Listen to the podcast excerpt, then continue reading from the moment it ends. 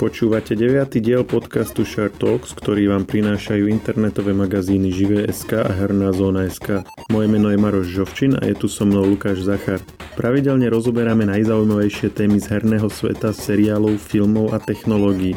Dnes sa rozprávame o pokračujúcej zlej dostupnosti konzol PlayStation 5, úspešnom štarte najnovšej hry zo série Resident Evil, pokusili sme sa vysvetliť, čo to je Roblox a rozoberáme niekoľko vybraných dielov antológie Love, Death and Robots.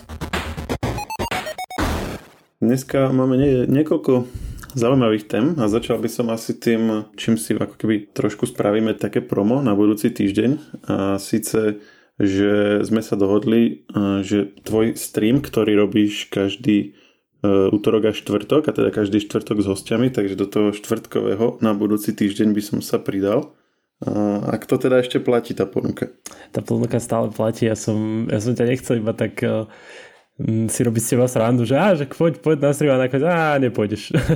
Čiže ty si aj tak sa netajil aj o tých predchádzajúcich častiach, aj pár častiach dozadu, že dosť máš ten žáner cyberpunk. Tak ja som si povedal, že dlho som už tú hru nehral. Viem, že sa tam urobili nejaké, akože sa nejak napravovalo všetko, nejaké opravenie bugov a podobne, takže som zvedavý, že či teda je tá hra už hrateľnejšia, akože bola aj predtým, že dala sa hrať úplne v pohode, ale mňa zaujímalo, že či sa to tak trošku zlepší a samozrejme teba mať popri tom, ako mi budeš hovoriť do toho o tom žánri a budeš vlastne komentovať tú hru, že ako ju vnímaš a podobne. Neviem, či si nejak extra pozeral tú hru, nejaký gameplay? Nepozeral som a dobre teda vedieť, že to bude Cyberpunk, lebo to sme sa tak bavili predtým, že niektoré hry sme navrhli, že ktoré by to mohli byť a vlastne až teraz si mi povedal, že teda si sa už rozhodol, že to bude Cyberpunk, ale OK, môže byť. Som ťa normálne teraz prekvapil, čo? Sorry. Ja som bol v tom, že už som ti to dal vedieť, ale my sme to tak ešte s kolegom konzultovali, že dajme ten Cyberpunk, že už sme ho dlho nehrali a mňa zaujíma, že či sa teda to niečo zlepšilo. Bo videl som pár videí, že Cyberpunk is good now a videl som tam ako ďalšie a ďalšie bugy sú, takže neviem. Uvidíme.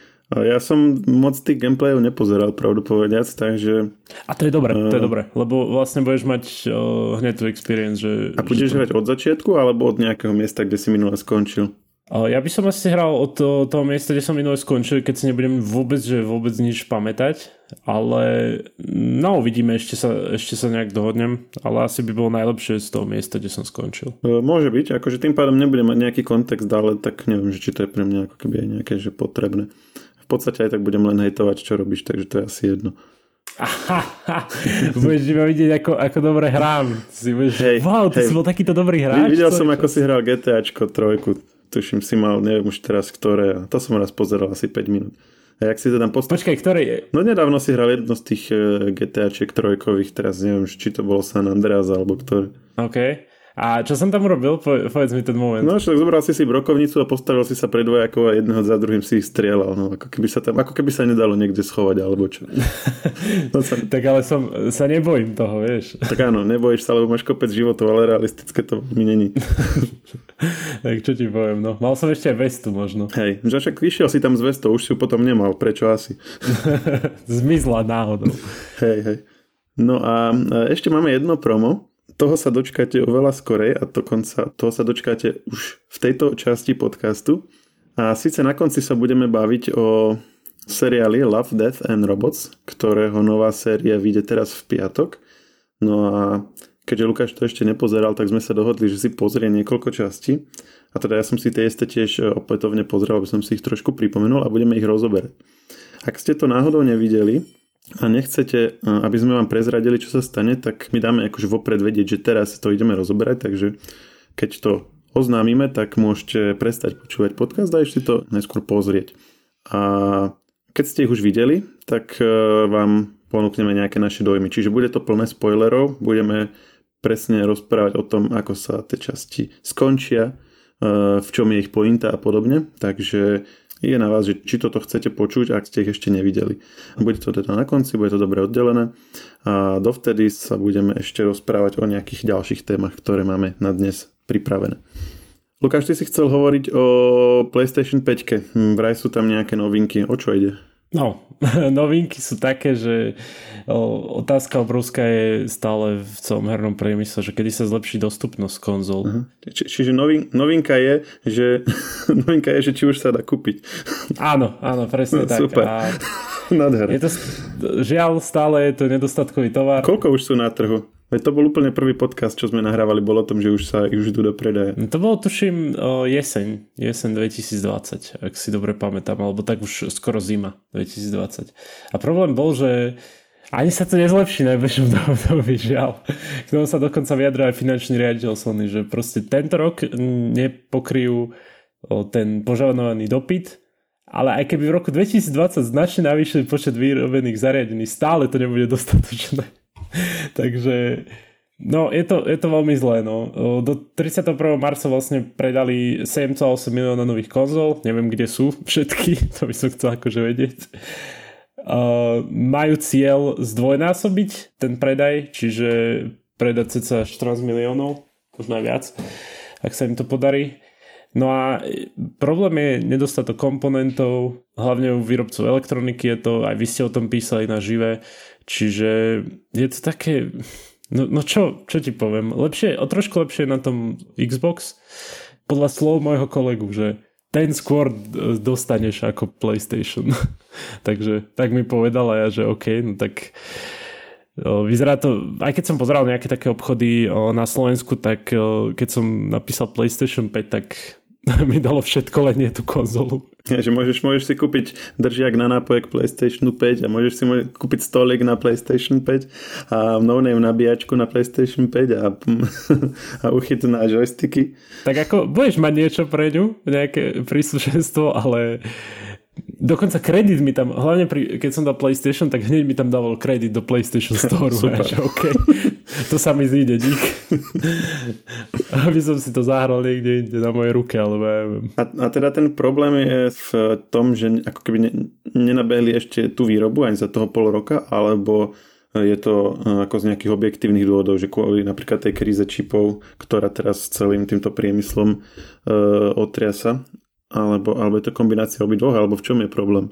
Vieš čo, podľa mňa je to kombinácia obidvoch, ale hlavne tie čipy, to je ten veľký problém. To isté aj pri grafických kartách, že všetci chcú najnovšie a tá ponuka nestíha na ten dopyt, vieš, že teraz, keď niekto získa tú kartu, tak si ju nenehá a predajú niekde za dvojnásobok, tak väčšinou takí sú špekulanti, vieš, že a dosť je problém aj s tým, že minimálne pri kartách to tak funguje, že tí ľudia, takí tí špekulanti majú nastavených botov, ktorí automaticky kupujú pri dostupnosti. Vieš, že teraz do nejakého shopu dajú nové karty a tí boti to predajú hneď akože nakúpia.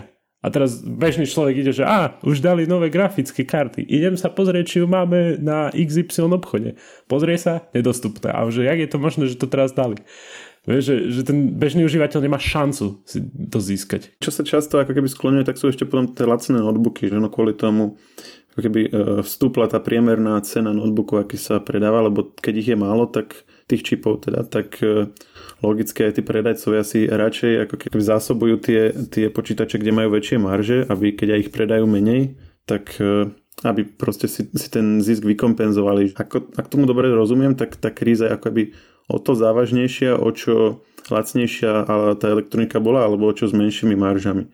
Teda nebudeme to asi nejak rozoberať dopodrobná, že s čím to súviselo, tiež celkom akože všetky tie detaily by som asi pomotal, ale súviselo to jednak s tou obchodnou vojnou medzi Čínou a Amerikou, koronavírusom, keďže stúpol dopyt po elektronike dosť výrazne, keďže všetci musia byť odrazu doma, robiť z domu. No a tiež som zvedavý, že kde sa to všade ešte prejaví, lebo napríklad sme rozoberali pár častí dozadu nové iMacy a ja som tiež spomínal, že teda si robím na jeden z nich záľusk. Tak uvidíme, aktuálne teda informácie sú, že 21.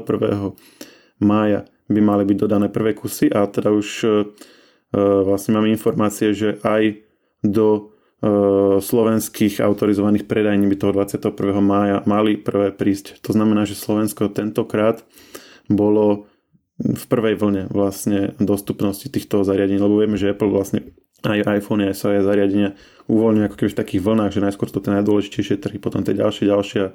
Slovensko často bývalo v tej druhej alebo až tretej vlne, takže ako to je celkom pozitívne, že teraz sme už v tej prvej, to môže naznačovať, že tých iMacov by malo byť pomerne dosť, keďže Apple môže takto ako keby pokrývať takto široké množstvo krajín. Ako Apple tradične patrí medzi počítače s dosť veľkými maržami a odkedy spoločnosť prešla na vlastné čipy, tak pravdepodobne budú ešte väčšie, keďže nemusí si ich kupovať od Intelu. Toto sa týka samozrejme týchto nových iMacov, má ešte Intelové počítače, ale bavíme sa teraz o tých, ktorí má tie svoje čipy.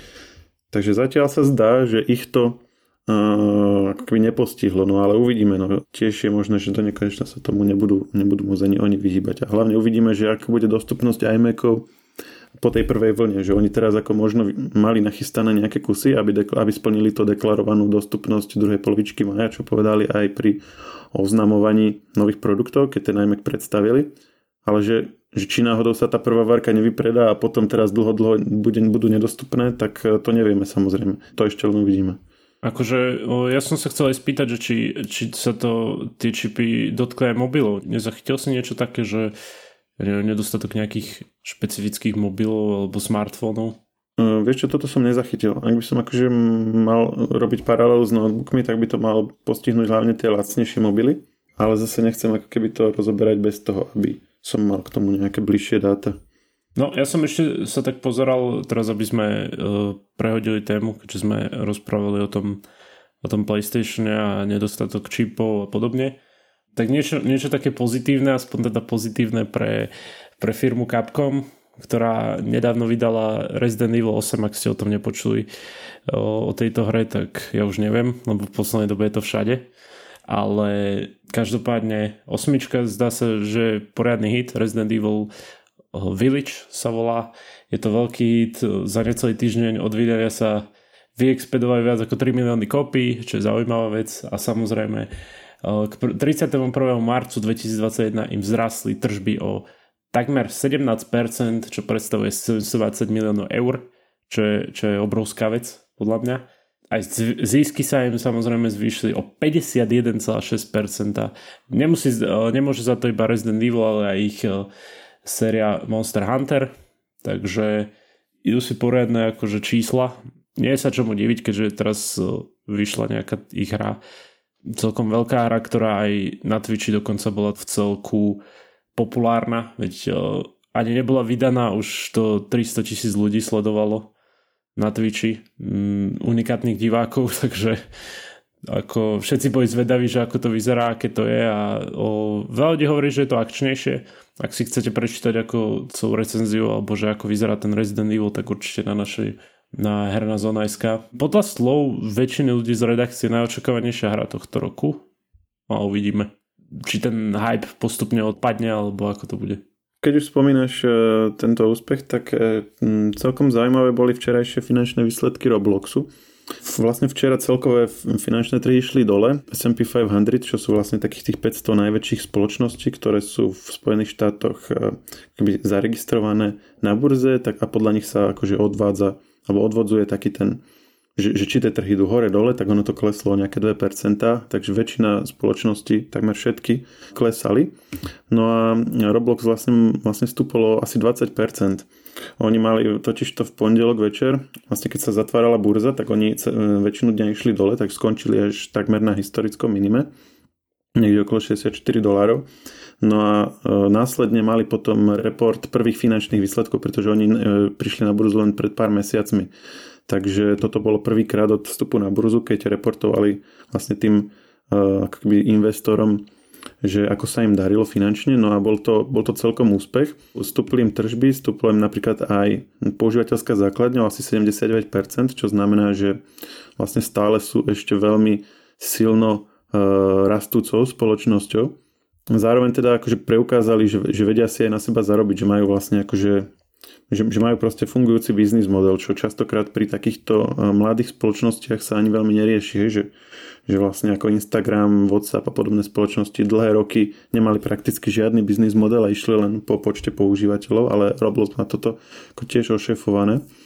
No a Vlastne tým pádom na druhý deň, keď sa akože otvorili opäť trhy, tak vyleteli hore, celý deň stúpali, dneska sú nejakých 77, alebo tak keď sa zatváralo, bolo to na nejakých $77 a uvidíme, že ako to pôjde ďalší deň, takže v Robloxe majú asi radosť.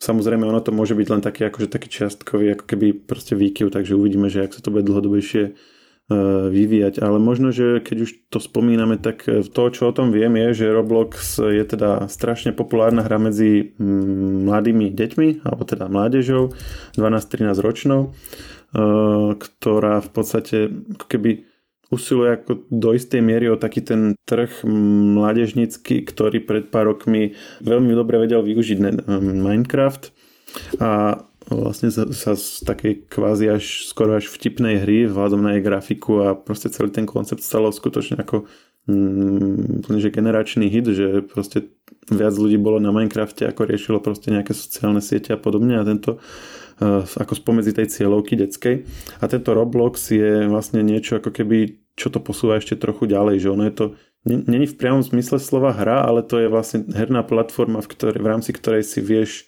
ty vytvárať vlastné hry. Čiže keď v Minecrafte si hráč vytváral prostredie, hej, postavil si dom, postavil si nejakú napríklad kolajnice, aby sa mohol presúvať, postavil si nejaké proste priestory, kde si uskladňoval veci, ťažil a tak, vyrábal si nástroje a podobne. A dalo sa tam teda, keď už to človek dobre poznal, tak dali sa tam rôzne kuriózne veci budovať od kadejakých replik rôznych vecí zo skutočného sveta až po také šialenosti ako osobné počítače, že niekto tam proste vytvoril minecraftiacký procesor a podobne. Že bolo to veľmi to podporovalo takúto tvorivosť ľudí.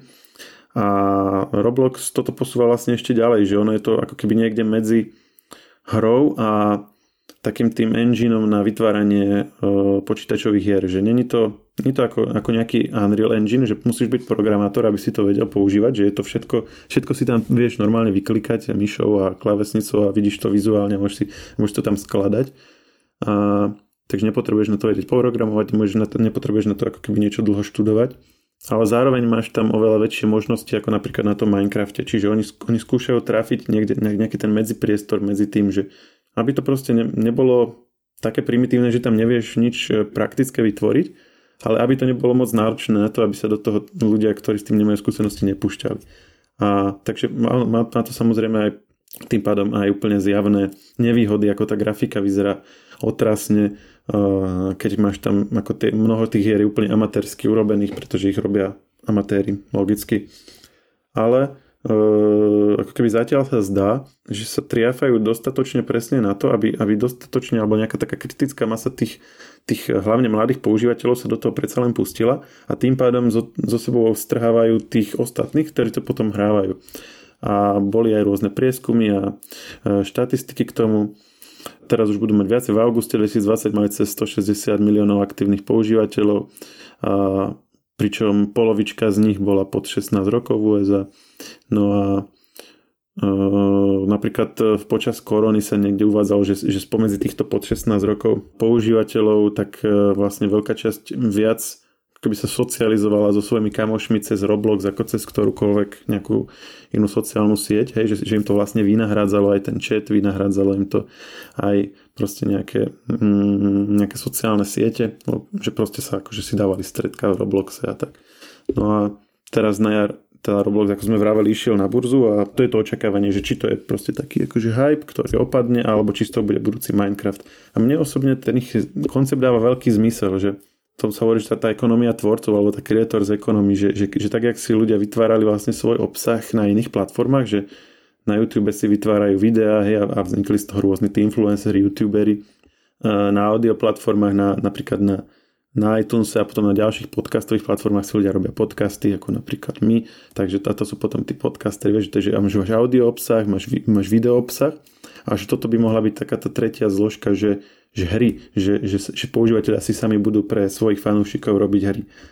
Môžu to byť hry, ale častokrát tie hry sú také, že herné filmy, že vieš, to spraviť pre takú animáciu, a to už ako keby tá variabilita, čo sa tam chce spraviť, je rôzna, ale že keby to takto zafungovalo, tak akože mne to dáva zmysel, že by to mohlo takto byť a že by to mohlo byť ako keby tak, jak bolo, ja neviem, že že vo videu YouTube a v audiu podcasty alebo Spotify, tak v hrách by mohlo byť teoreticky ako keby Roblox, tá ďalšia ako keby veľká vec.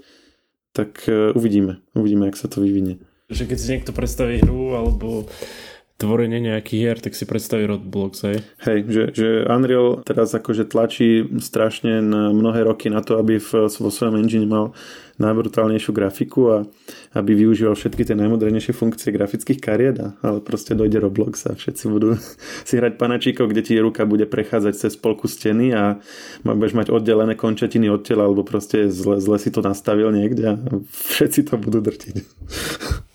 No a teraz ideme na tú tému, ktorú si naznačil už na začiatku, o čo ide. Áno, pôjdeme sa baviť o časti Love, Death and Robots, ktoré sme obaja videli, ale najskôr povedzme, že ktoré časti a potom dáme spoiler jingle a vtedy si buď vypnite, alebo počúvajte ďalej a ak ste to ešte nevideli, tak je to na vaše riziko.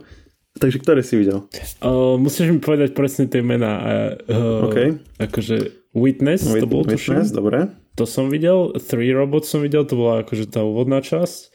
Potom som videl ten Zima Blue. Potom som ešte videl to Helping Hand. To som videl, super.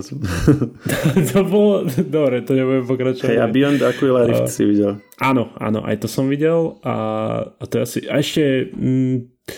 Bože, ako Suits. To volalo. Áno, dobre. To. OK. Neviem, či rozberieme všetky, uvidíme, jak budeme stíhať. Dobre, takže teraz nasleduje spoilerový jingle. Dobre, a ktorý chceš povedať ako prvý? Ten Witness bol riadne dobrý, musím povedať. Hej, Witness je z nich asi aj najslavnejší. Strašne mi to pripomínalo inak toho Spider-Mana toho kresleného, to Miles Morales, či jak sa volal, ak vieš, čo myslím, ten Multiverse? Film. Áno. Strašne mi to pripomínal, vieš čo? Nie kresbou, ale to, že keď niekto niečo urobil, tak ten zvuk sa akože napísal. Ja neviem, že klink. Aha, vieš, jak máš vlastne v komiksoch, že keď nemáš zvuk, a nič sa stane, tak boom, bang a také zoom. Hej, taký. Ale vieš čo ma zaujalo, že v tom meste skoro nikto nebol. Že jedine v tom, keď ona išla do toho nevestinca, aby som to povedal tak slušne, tak tam boli ľudia úplne normálne, ale na ulici som vôbec nevnímal ľudí. Akože, že nepamätám si, že by som videl nejakého človeka tam. Aj keď ona nastúpila do toho taxíku, aj on. Čiže na ulici si nevidel iných ľudí? No, mne sa zdalo, ja som fakt, že nevnímal ostatných. No boli tam napríklad auta, myslím, okolité, keď prebehol cez cestu alebo tak. No a potom prišla do toho salónu, kde pracovala, no a tam bolo kopec ľudí, aj keď akože tiež mali tie zalatexované tváre väčšinou a tak. Hej, ale akože bolo to, ako keď som videl ten koniec, tak som videl veľa teórií o tom, som si čítal, lebo ma to zaujímalo. No daj nejaké teórie. Že niektorí akože hovorili k tomu to, že to predstavuje taký toxický vzťah, vieš, že toxic relationship. Že vlastne je to proste nekonečný oný kruh toho, že niekto niečo urobí, ten druhý to uvidí a urobí to isté, vieš, a tak to furt dookola, vieš. Majú proste niektorí také teórie, že to reprezentuje ten Witness. Lebo na konci, tak vieme, čo sa stalo na konci. No, že na konci ona vlastne urobí to, čo videla, že urobí on a zase uvidí jeho v okne a teraz on vlastne urobí zase to, čo urobí zase to isté. Presne. No, presne. Dokola. Ono to aj vyhralo inak, napríklad Primetime Creative Arts Emmy Awards to vyhralo vlastne za Outstanding Short Form Animated Program. Čiže, a potom ešte to získalo aj za Individual Achievement in Animation, tiež zase cenu. Annie Awards to vyhralo tiež za produkčný dizajn v animovanej tvorbe. Takže ako keby toto bola jedna z takých ako keby viac chválených epizód v rámci celej tej série. A tá kresba bola super, presne ako si vraval, že keby v kresbe je taký ten, aj v anime to platí, taký ten prístup, že na jednej strane máš taký ten, akoby, že aby to vyzeralo čo najštandardnejšie, vieš, aby sa sústredil na ten dej, a potom máš taký ten opačný, že tá kresba je úplne taká ako divná, že ťa pomaly ešte viac zmetie ako ten dej, respektíve, keď je to taký dej, ako napríklad v tomto prípade, tak to dotvára ešte tú chaotickú, tú zmetočnú atmosféru toho celého. A ja to mám napríklad veľmi rád, akože tento prístup, že máš vlastne ten vizuál ti ako keby ešte umocňuje tú emóciu, ktorú máš tak či tak z toho obsahu. Teraz, aby som to tak trochu otočil, že ktorý sa mi najmenej páčil z tých dielov, mne sa to Suits nepáčilo. Mne Suits? To prišlo iba také strieľanie, hej. Aha, hej. No vidíš, ale podľa mňa, akože mne sa to tiež nepáčilo až do toho posledného záberu. A vtedy som pochopil, že je to vlastne úplne super. Hej, ten posledný záber, áno, to bolo také, že aha, si povedal ten moment, aha, ale celkovo som si hovoril, že ok, som sa tak pozeral, to keď už ťukáš na tú obrazovku, ja som to na mobile pozeral, a keď to ťukám na mobile, vieš, že ešte koľko, tak to je asi zlej znak. Lebo napríklad pri tomto Witness som ani nevedel a koniec. Aj pri tých ostatných som nevedel a koniec zrazu. A že to už prešlo, ja neviem, 17 minút, alebo 10 minút, alebo koľko, vieš, som taký prekvapený z toho. No mne sa na tom Suits strašne páčilo, že ako ti úplne zmenili perspektívu jediným záberom na konci. A potom vlastne celé to dávalo úplne iný zmysel, pretože ono to bolo teda o tom, že sú akože farmári, ktorí majú nejaké zvieratá, nejaké polia, tam si žijú ten svoj farmársky život, no a pod chvíľkou tam prenikajú k ním nejaké také gigantické chrobáky, ktoré ich tam akože chcú zabiť. No a človek automaticky akože napadne tá asociácia, že keď si farmár, tak máš ten hmyz, tých škodcov, a toto je ako keby nejaká paralela, plus sú to nejakí útočníci, alebo teda nejaká invázia, pretože oni sa tam objavili cez také portály, ktorý sa akože v priestore objavil nejaký portál a cez ten začali dovnútra prenikať, hej, čiže napadajú vlastne tých mierumilovných farmárov a tí sa proti nim musia brániť. A takto by to aj mohlo zostať a bol by to akože taký priemerný fajn príbeh, ktorý akože, ako si povedal, že nebol by nejaký veľmi zaujímavý, ale ako mohol by sám o sebe, je to funkčný príbeh. No a v poslednom zábere vlastne oni ukázali, že to neboli nejaké portály, ktoré nejaké sa objavili niekde na zemi, cez ktoré tam ten hmyz prenikal, ale že to vôbec vlastne nebolo celé na zemi, že oni boli na cudzej planete a takéto farmy ako oni sú po celej tej planete a sú to vlastne také kupoly, pod ktorým je pozemská atmosféra a oni si tam pestujú svoje veci. A tá planéta v skutočnosti patrí tomu hmyzu a oni sa snažia do tých kupol preniknúť, aby ich odstránili z tej planéty. Čiže vlastne tým parazitom není ten hmyz, ale tým parazitom sú vlastne tí farmári, pretože to je normálna akože hmyzia planéta, ktorá proste by si žila svoj hmyzí život, len sa im tam zrazu objavili gigantické kupoly v strede ich územia, kde je iná atmosféra a kde sa pestujú proste veci, z ktorých oni nemajú užitok a proste je to tam ako keby nejaké ono to aj vyzerá tak trochu ako keby také maličké nádory, tie kupoly po tej planete. A teraz tie hmyzy sa vlastne snažia preniknúť dovnútra tých kupol, aby proste si získali späť to svoje územie. Čiže tým parazit je tam vlastne, sú tí farmári a ten invazívny druh sú vlastne ľudia a nie hmyz. Čiže to presne naopak, jak sme to celý čas chápali. Ale akože napríklad ten Beyond The Aquila Rift, tak sa to volalo však tá jedna časť. To bolo tiež zaujímavé, lebo tiež si to úplne zmenil ten pohľad na, že čo sa tam vlastne dialo a ty si bol celý čas v tom, že to je realita a zrazu ten plot twist, že vlastne on celý čas, tá hlavná postava Thomas sa volal, tuším, on vidí tú realitu úplne inak, ako aká je a tá jeho kolegyňa vlastne, ak mu hovorila, že to není ten, kto si myslí, že on taký, že čo sa ona zbláznila, že čo sa jej stalo, vieš, a potom keď videl, že tá Agata, alebo Greta to bola však. Greta, hej, že bola vlastne zranená a potom keď ležal vedľa nej, tak zrazu nebola, tak začal to akože uvedomovať, že ty nie si fakt Greta, že kto si a ona, že nie si pripravený na pravdu a ukázal mu tú pravdu a on bol proste už taký vysatý zo života totálne, už taký zničený zrazu, všetko sa to zmenilo. A zaujímavá vec je, že čítal som zase aj o tomto niečo, na takom diskusnom fóre bolo, že v 5. minúte vidíš tú realitu asi tak na sekundu. Vieš, že to tak prebleskne. Nejak 5 niečo. On tam normálne dal časovú líniu presne, že pozrite si, že tamto to je, že neviem, či ste si to všimli, že možno ste si to všimli, ak áno, tak sorry. Neviem presne, ako to je, ale skúsi to pozrieť, ja už počujem, že niečo hľadáš. Ťa to zaujíma, ale vraj to prebleskne proste, vieš, že prebleskne to a vidíš tam tú realitu, že oni sú vlastne zrazu tie pavučiny a takto. Áno, lebo to je vlastne nejaký vesmírny pavúk, ktorý žije akože vo vesmíre a v rámci tej pavučiny má takú akože gigantickú vesmírnu pavučinu a do nej chytá lode, ktoré cestujú na veľké vzdialenosti, sú spaty teda v tom kryospánku. Keď sa zobudia, tak on im dá nejakú akože ilúziu reality, aby si mysleli, že sa normálne niekde zobudili, a v skutočnosti on ich má pochytaných do tej pavučiny. A on teda na konci na chvíľku... z nich vysáva život, nie? Sa dá povedať. Neviem, že či vieme ako keby z toho krátkeho príbehu povedať, že prečo to robí. Tak určite má z toho nejaký akože buď sa tým živí alebo niečo, že má z toho niečo, kvôli čomu to robí, a zjavne to ani ako keby, že ho to úplne neteší, lebo tak ona mu ukázala, že ani si pripravený a nechce, aby sa proste zlákola tak a ne, ale proste keď ju prosil, tak mu to ukázala. Zrazu ten človek si to tak uvedomí, že vieš. Lebo tam čakáš, že okej, že ako, asi je pomerne jasné relatívne rýchlo, že tak toto nebude úplne tak, jak sa to prezentuje, že ona nebude v skutočnosti ona a že v skutočnosti mu klamú a niečo, čakáš nejakú konšpiráciu, ale proste, že to bude hento, že on vlastne je úplne inde a že je to len taký zarastený kosť a koža niekde vnútri pavučiny v nejakej proste pavučinovej jaskyni, špinavý celý.